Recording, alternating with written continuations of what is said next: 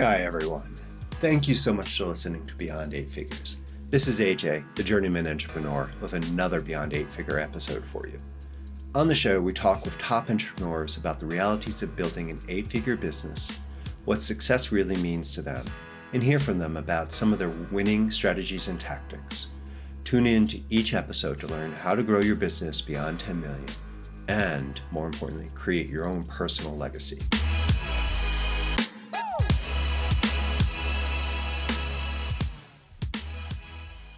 Hello, everyone. Welcome back to another episode. Really excited to have our guest on today. As everyone knows, I've been exploring entrepreneurship through an acquisition since I've built and sold a few companies over the years and I've been looking at that. But I've been also getting a little interested in franchises that are potentially out there. And it's really interesting when you compare it to where a lot of the noise is around acquisition entrepreneurship, looking at franchises. Today's guest, Jon Ostenson, is the CEO of FranBridge Consulting, and he's an expert in helping you understand what is out there in franchises separate from the food environment, which I think a lot of us know all about Shack having 10,000 franchises all in the food. So it'd be really fun to kind of understand what's out there for franchises beyond a lot of us think of franchises and to kind of get deeper into how to evaluate and choose and kind of go down the path of figuring out if franchise is right for you. Jon, thank you so much for coming on the show. AJ, excited to be here. Looking forward to our conversation. Really quickly, before we dive too much into the process, I really like your path because, you know, I was going through your background. You've been in Accenture, you've had this bunch of senior sales roles, and then you kind of went and got a franchise yourself and went down this path before building FranBridge. What was the reason for you getting a franchise? Why did you decide to get a franchise? And how did that lead to then eventually starting FranBridge? Yeah, you know, like a lot of members of your audience, didn't have franchising on the radar in the past, and spent many years in the corporate world and had a great run, and but had that entrepreneurial itch. And it was really just about seven years ago that I stepped away from the public company world and stepped in actually on the franchisor side. So had the opportunity to serve as president of ShelfGenie Franchise System, which is you know an Inc. 500 company, and we experienced some really rapid growth there for a few years. And fast forward, that was kind of my moment of enlightenment, if you will, will when the light bulb went off. But ended up partnering with the founder of ShelfGenie. We spun off. We've invested in franchises ourselves, as you said, and really have just fallen in love with the franchise model. So I've now sat on both sides of the table and continued to invest in franchises myself. I just pulled the trigger on another one a couple weeks ago hmm. down in South Florida. But love the model for all the reasons that we'll probably hit on here in a few minutes. You know, the good thing is, is I got good people running the businesses for me and allows me to spend most of my time helping others do the same. And so feel very blessed to, to get to work with over 600 different franchise companies today and then great candidates all across the country and really helping educate them and hold their hand and walk them through the process of finding the right match for them. I know you were mentioning a bit earlier when we were chatting before starting this. You wrote a book and for people to use to evaluate sort of looking at franchises in this. Let's kind of just start with that general. Like, if you are interested generally in just learning more. Where do you begin? Obviously, with your book, but then how else? Yeah, well, our, our book, Non Food Franchising. Oftentimes, when people think franchising, they think fast food, and yet there's so many other industries out there. We appreciate the guys that get into food. We certainly need them, but in my humble belief, there are easier ways to make money. And so it can be overwhelming to your question on how do you start. And when you look at the marketplace out there, there's about 4,000 franchise brands in the US. If you cut out food, if you cut out hotels, which are also just a different animal, and that probably cuts the market in roughly half, maybe a little over half. But then when you stand back and you look at the different key characteristics of franchises. You know, let's look at the financial model. Let's look at competitive advantages within a given industry of different businesses. Let's look at the franchise leadership team. That is so important. That's essentially your business partner. And you know, for us, I want to see not only good industry experience but robust franchise experience on that leadership team that they know how to support successful franchisees. So when you start applying these filters, it usually narrows it down a good bit. So like I said, we picked around 600 companies that we represent and these are across a wide array of industries, you know, things like home and property services and health and wellness. And, you know, we do some automotive, we do some fitness, but, you know, it's things like kids and pets and the senior population, all these segments that people will always spend on, they're somewhat resilient. Uh, these are the areas that our clients are resonating with and that we resonate with. And once you start applying these filters and then going down that path, it narrows the grouping to a more manageable number. Very cool. So when someone's looking at FranBridge to have a conversation with you, who's your customer? Yeah, we've certainly done deals year to date with clients from their 20s to their 60s, but I'd say who is kind of that avatar that we see coming to us more than any other segment? I'd say folks in their mid 30s to maybe mid 50s. And we have a lot of placements with doctors and lawyers and corporate executives that maybe are looking to keep the day job, but they want to get something going on the side. We have others that are looking to jump in full time. And then we have a lot of existing business owners. That is a very large segment of our client base. And within that, in some cases, they're looking for a bolt on business. You know, know, the other day we did a deal, a large real estate broker, he wanted to get a property management business and he said, Hey, let's go the franchising route. So, you know, that's kind of a natural extension. In some cases, they're looking to diversify. You know, I always look at so many different case studies of business owners of ours in our client base that have that portfolio mindset. And you know, many of them are also investing in real estate and other alternative assets, but they love the idea of multiple streams of income and you know, once you start to build an organization around these companies, then you can promote within and attract better talent, and you kind of get that snowball moving. Perfect example. We were talking before or the show about Columbia. Uh, yeah. You, you being from University of South Carolina. Well, one of my favorite clients, uh, Nathan, uh, went to the University of South Carolina, based in Columbia. He's the largest franchisee of two men in a truck moving service. Operates in about 12 markets, does about 30 million a year in that business. Well, every year he and I do a deal together, and he comes to me and says, "Hey, Jon, I'm ready for the next thing." You know, he's just built out this franchise empire. He's gotten into things like you know, home services and property services and waste removal space, these non-sexy type industries, but they've been great for him. And what he's found is, you know, he'll attract young guys from his church or community to come work for him.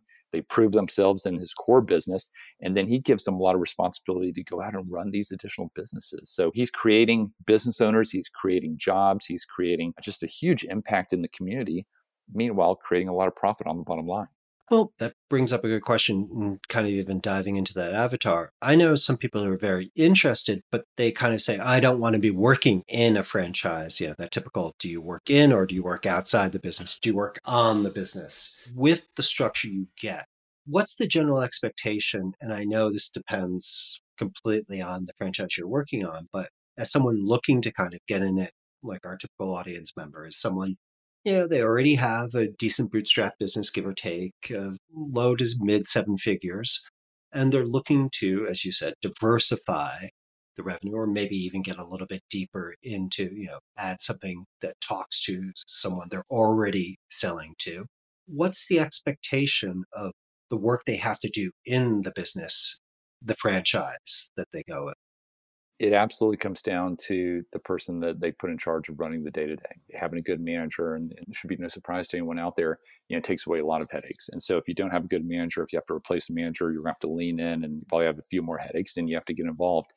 However, if you have a good manager, franchising really does create that framework for you where the burden for that day to day does not rest on your shoulders in such a big way because you've got the franchisor, assuming it's a good one, that your manager can go to for all their technical questions and really lean onto their operations team from a support standpoint let them drive the marketing let them use those large data sets to help optimize the marketing. They're maybe procuring a lot of things on the supply chain side.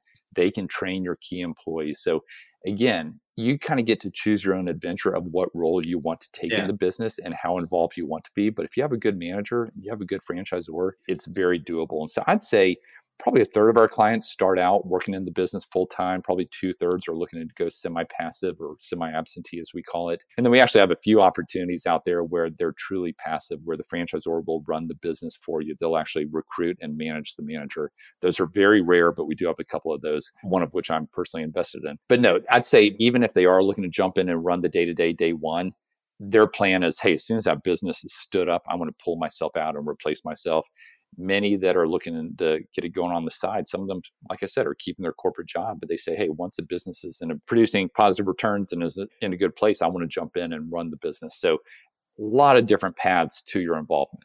It's sort of like I'm trying not to ask too general because I know it all depends on the choose your own adventure, and every franchise is its own type of environment and stuff.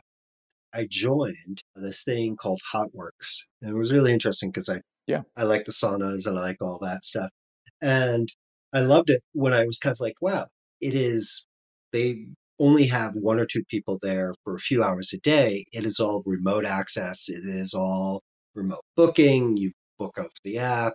And when I met the owner, since I live in Northern Virginia, and like a lot of people, he works for the government in a role. And this is something he does after hours and he can remotely log in, check everything. And I was like, wow, so you have your outside job, but this model was pretty much built for that type of person, someone who has a job and then can run this around their schedule. There are need to have some people and stuff. Are you seeing more companies being built or more franchises being built like that or 100%. And as a franchisor, I mean, I'd love it if all of my owners were all owner operator. I mean, that'd be great. But if I want to attract the best people out there, chances are they've got other things going on. And to get your best people, oftentimes you have to allow for that semi absentee ownership style. So I'd say the vast majority of those we work with, probably 85, 90%, do allow for the semi absentee. And again, they're willing to train the manager. The better you do, the better the franchisor does. So they're very aligned in interest with you. And again, they're not all created equal. That's why we help our clients find the right ones. But know, I'd say more and more that semi-absentee approach is very common. All right. I was going through your site and looking at this because, like I said, this has started entering into my consideration set. You talk about building a framework. What does that mean for your client when you're building a framework? What are you trying to bring into consideration and help them understand?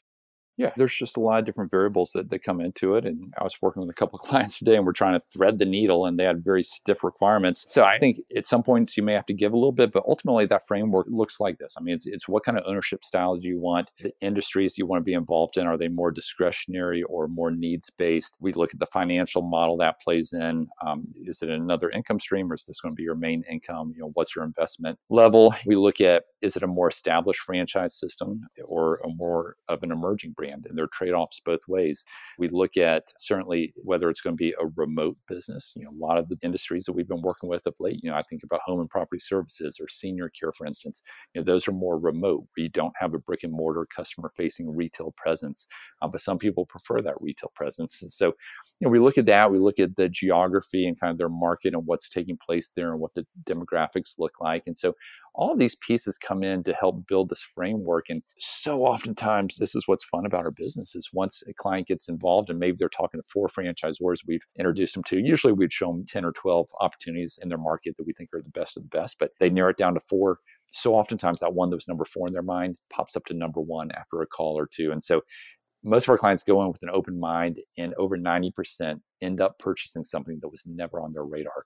And oftentimes that's because their framework starts to change. As they start having real conversations with real opportunities they start to realize hey this one mentioned this. I should ask the same question of these other ones. And they start to in their mind create here are the characteristics i like and the ones i don't like. And that ultimately leads them to the right opportunity I like that because I've always agreed. Part of the reason I even do this podcast is because sometimes I realized in the past that when I was confused about something for my own businesses, it was listening to another entrepreneur not talk specific. Like I didn't want to know how they handled it so I could copy it, but just hearing the way they would phrase something that they were dealing with that I may have a problem it's like, oh, you included this into your consideration. It was just that emphasis and the way someone describes it changes the way you think about something. You may be looking at something and going, oh, okay, it has to be this, or I've read 5,000 things that say you do this, this, and this. And then you talk to someone and it's like, oh, you did that.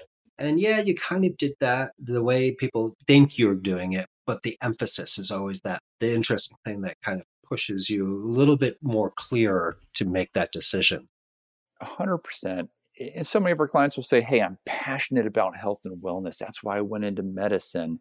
And I really want to stay in an arena that resembles that. Others say, Hey, I'm open minded and end of the day, I want to make as much money as I can with as little time as possible, with as few employees as possible. So, yeah, everyone values things differently. You know, I'd say, especially so many of your listeners are existing business owners, and so they likely have a different framework than someone that's worked as a W 2 their entire life. And, you know, some of their experiences help inform how they think about opportunities and what the right fit may be. So, I love what I do because I get to see all these different business models, but I also get to see the kind of the psychology that goes into the decision making as well. All right, maybe a little bit of inside baseball. How do you go about deciding which franchises you will even be evaluating for your clients? you know, a couple of things. I'd say, again, going back to the financial model, the competitive advantages, the leadership teams is probably where I put the most weight. I personally tend to like more needs based businesses versus highly discretionary businesses.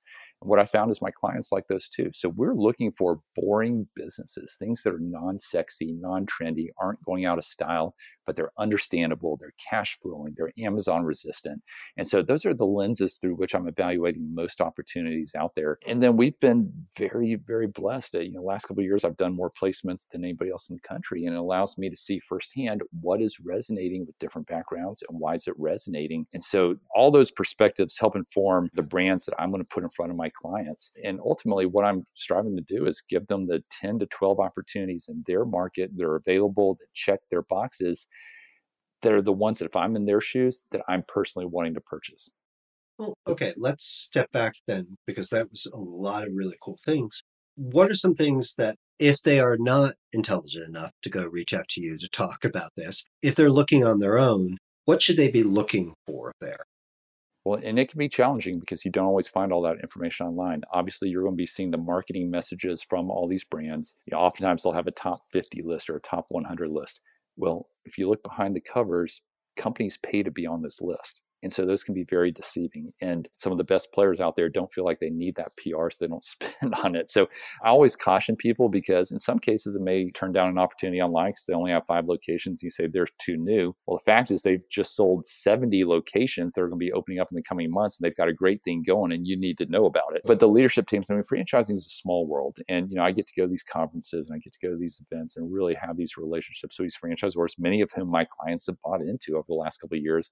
So I've gotten to see their experiences. I've got to know these franchisors personally. And just like any industry, you know, you've got great players, you've got good players, and you've got some that I'd probably not purchase myself. And so, first off, it's entirely free to work with us. We're funded by the companies when deals get done. It's just like real estate or an executive search type model, and our clients never pay us a nickel. So, it's kind of a no brainer to work with someone when you get to understand what's going on behind the scenes, in addition to kind of what you've done your own research on. So, all that to say to your question, sometimes it can be difficult to get to the information you need. It's not always disclosed unless you really dig into that FDD franchise disclosure document. And even within that, it's you have to wade pretty deep into it to really understand it.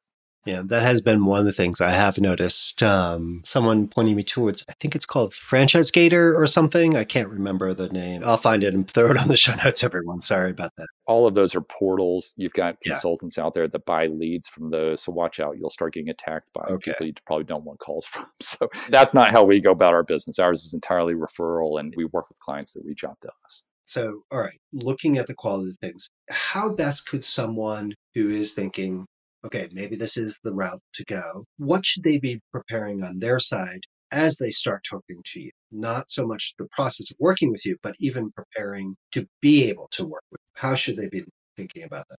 Yeah, you know, start thinking about things that are of interest. What are some of those businesses in the area? Where do you see crowds showing up? You know, where does there seem to be demand? Do you have young families moving in? Do you have more of an older demographic around you? You know, where have you noticed that your spouse says, "Hey, I can't find a good X, Y, Z"? I'd say in most cases our clients don't have a lot of that information when they first come to us, but if you can start taking notice of some of those, that, then it's helpful. I'd say start working on the funding piece. You know, even though we do some seven-figure placements out there, I'd say most of the deals their clients are doing right now. All in investment, you're somewhere in the 150 to 350 range. That's where most of them are falling. So, you know, if you're not going to pay for that in cash, then what is going to be your best method? And a lot of our clients are using SBA loans to fund. Some are using an old retirement plan and rolling it over through what we call a ROBS program. You know, some will use a HELOC, some will use a portfolio loan. So start thinking about that piece of it. You know, start talking to others in the community, and you know, also start thinking about what it looks like for you going forward. I mean, what is that next season for you? Is it keeping the day job and getting this going? Is it jumping full time, assuming that you find the right opportunity?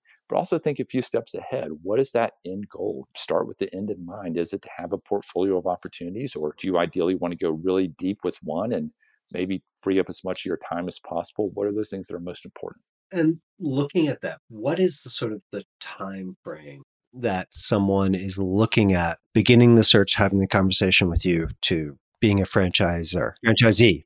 Franchisee exactly right. From the conversation with us usually we're presenting opportunities about a week later you know once we've checked all the territory availability and such. From there once you let us know which ones you want to engage with and we make those introductions from the, you have that call with the franchisor and certainly you can hit pause at any given time in that process and we can bring others in for consideration. But i'd say from the first call with the franchisor until you walk through their process and you're signing i'd say on average it's probably around 60 days. You know some do it faster okay. some do it a little bit slower but on average 60 days. From there it's not that you're launching the business the next day. It's you working with the franchisor on when you want to schedule that training Usually you would spend a week of training at their home office. Maybe there's some virtual training you do as well. If it's a retail business, there's going to be a few steps around site selection and build out, you know, so it'll be a little bit longer runway. But if it's a service business that doesn't require the retail side of it, it could be that you're up and running two months later. However, if you said, hey, I'd rather wait till XYZ on the personal side happens and you know we want to wait six months, usually franchisors are pretty open to that.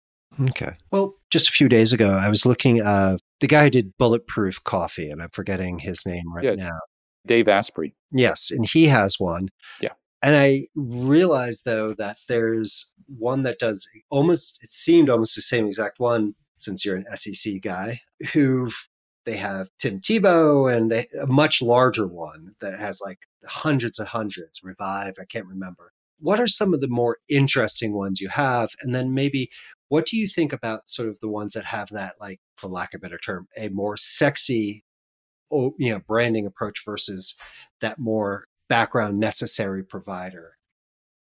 No, there are definitely a few. You, you mentioned Dave Asprey. I mean, Upgrade Labs is you know his. Upper you know, Labs, you've, yes. you've got Gary Brecka's. You've got a few kind of in that health space that, that I think are interesting. You know, I, I, think it's early for some of those. There's one that we recently started working with that I'm really excited about getting in front of our clients, and it kind of follows that same genre, and it's in the men's health type space and around testosterone treatments and such incredible financials around this one. So, no, definitely like kind of niches within the healthcare space. Where we see a lot of attention being given, you know, I'd say on the more sexy ones, it would be things. I mean, we've done IV drips. I'd consider those, you know, kind of forward looking. Uh, those have done very well. We're doing ones, you know, a lot in the pet space, you know, things like dog training, which you may not say is sexy, but I think it's kind of fun.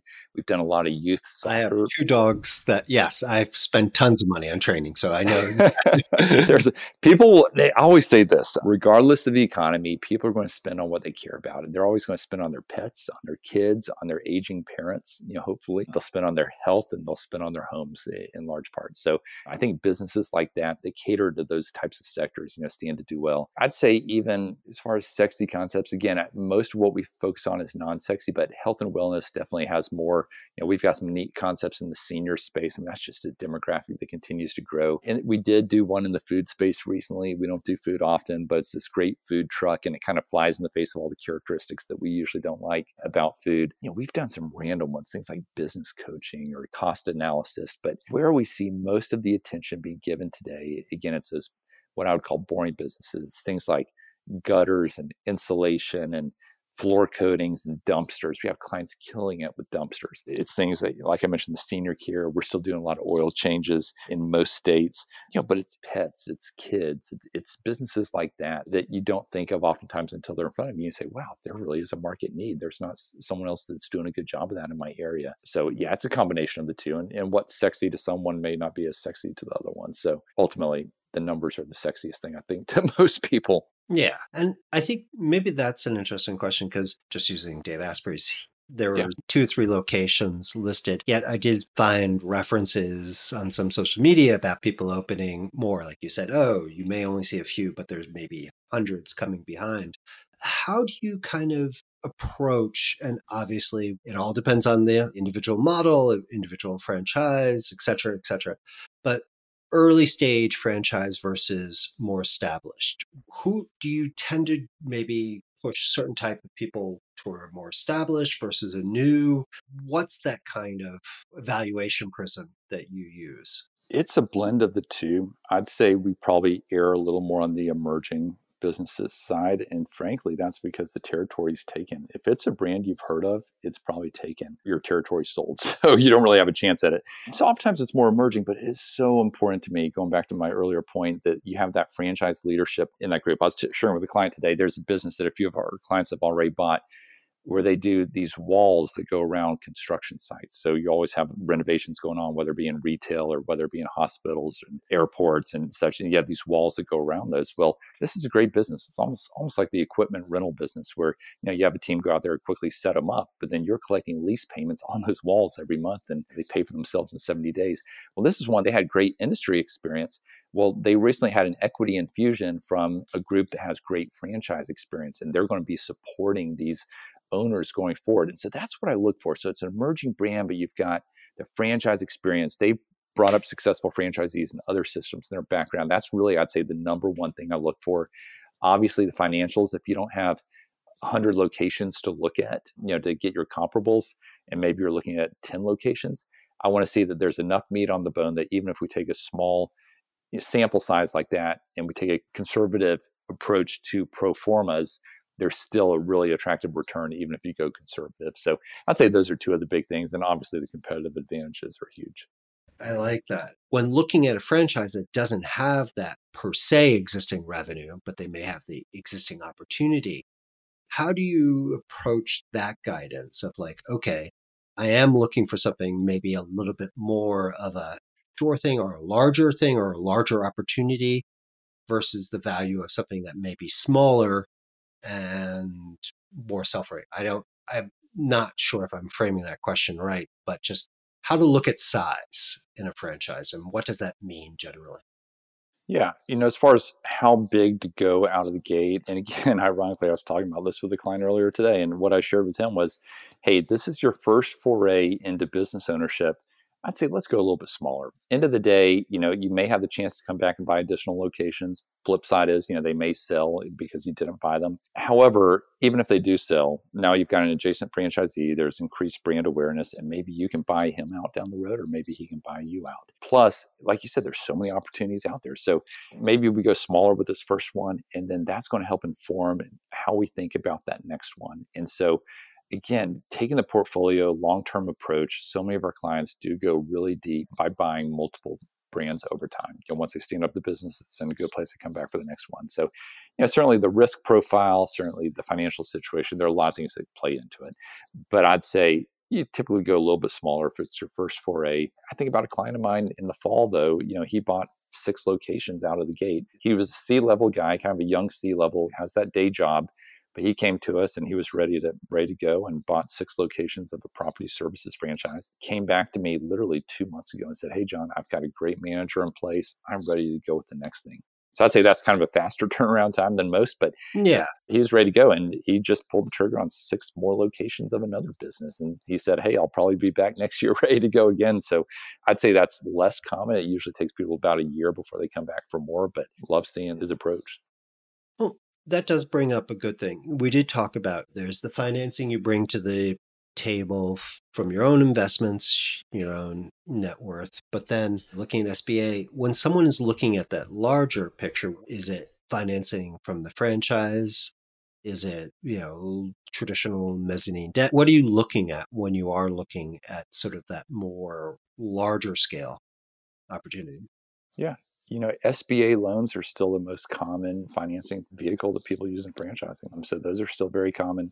Certainly, you can use a portfolio loan or other approach there. Now, private equity loves franchising you know, typically they're not coming in at a single franchisee level. Sometimes they will come in, like in the case of pods, and you know, kind of scoop up a whole bunch of them, or Orange Theory, for instance. Typically, private equity is investing at the franchisor level, and usually it's a really good thing for the franchisees in that system. Not always, but usually it is because they're infusing you know strategic capital in there, and oftentimes these PE firms own multiple franchises, and so there's some portfolio kind of rising tide raises all ships. There's some synergies between the different companies. So I'd say lots of private equity money floating around franchising. Usually it's more the franchisor side. Usually at the franchisee level, it's more of the SBA loans that we see.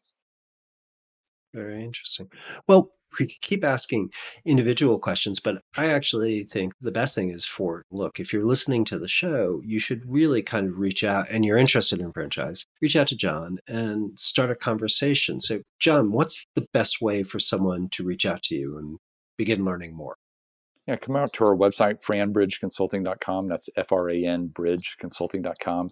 Uh, we put out a free monthly newsletter with some great content. But also, when you sign up for that, we'll send you a copy of our book as well. Got a book called Non Food Franchising that came out last fall. We've gotten great feedback on it, but would love to share a free digital copy with you. And if there's interest in, in the next step, you know, when my assistant reaches out to you, just let her know and we can set up a time to, to get on the calendar and talk. So, again, entirely free to work with us. Love what I do, getting to help entrepreneurs all across the country, and would be more than happy to engage. All right, great. I'll make sure all that's on the show notes, in the email when this episode comes out, and also in our socials for this. Jon, thank you so much for coming on the show today. I really appreciate that. This has been really interesting. And I'm like, thank God today uh, the cameras weren't working because I've been taking notes. And usually I feel so bad. I don't want to seem distracted, but there's some really interesting things I want to explore from this. So thank you so much for coming on the show. Absolutely, AJ. Thanks for having me. Everyone, thank you again for listening. Like I said, it's been fascinating the more I get to do the show to kind of explore different models of entrepreneurship. And franchises is one thing I don't think gets talked about enough in the concept of general entrepreneurship conversations.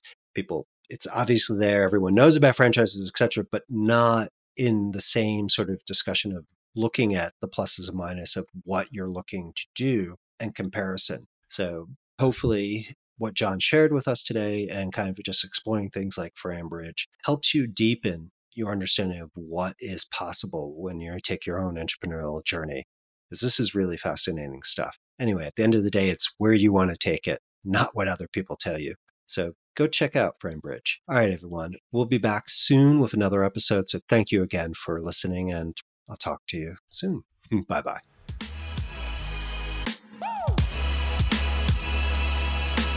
This episode of Beyond Eight Figures is over, but your journey as an entrepreneur continues. So if we can help you with anything, please just let us know. And if you like this episode, please share it with someone who might learn from it. Until next time, keep growing and find the joy in your journey. This is AJ, and I'll be talking to you soon. Bye bye.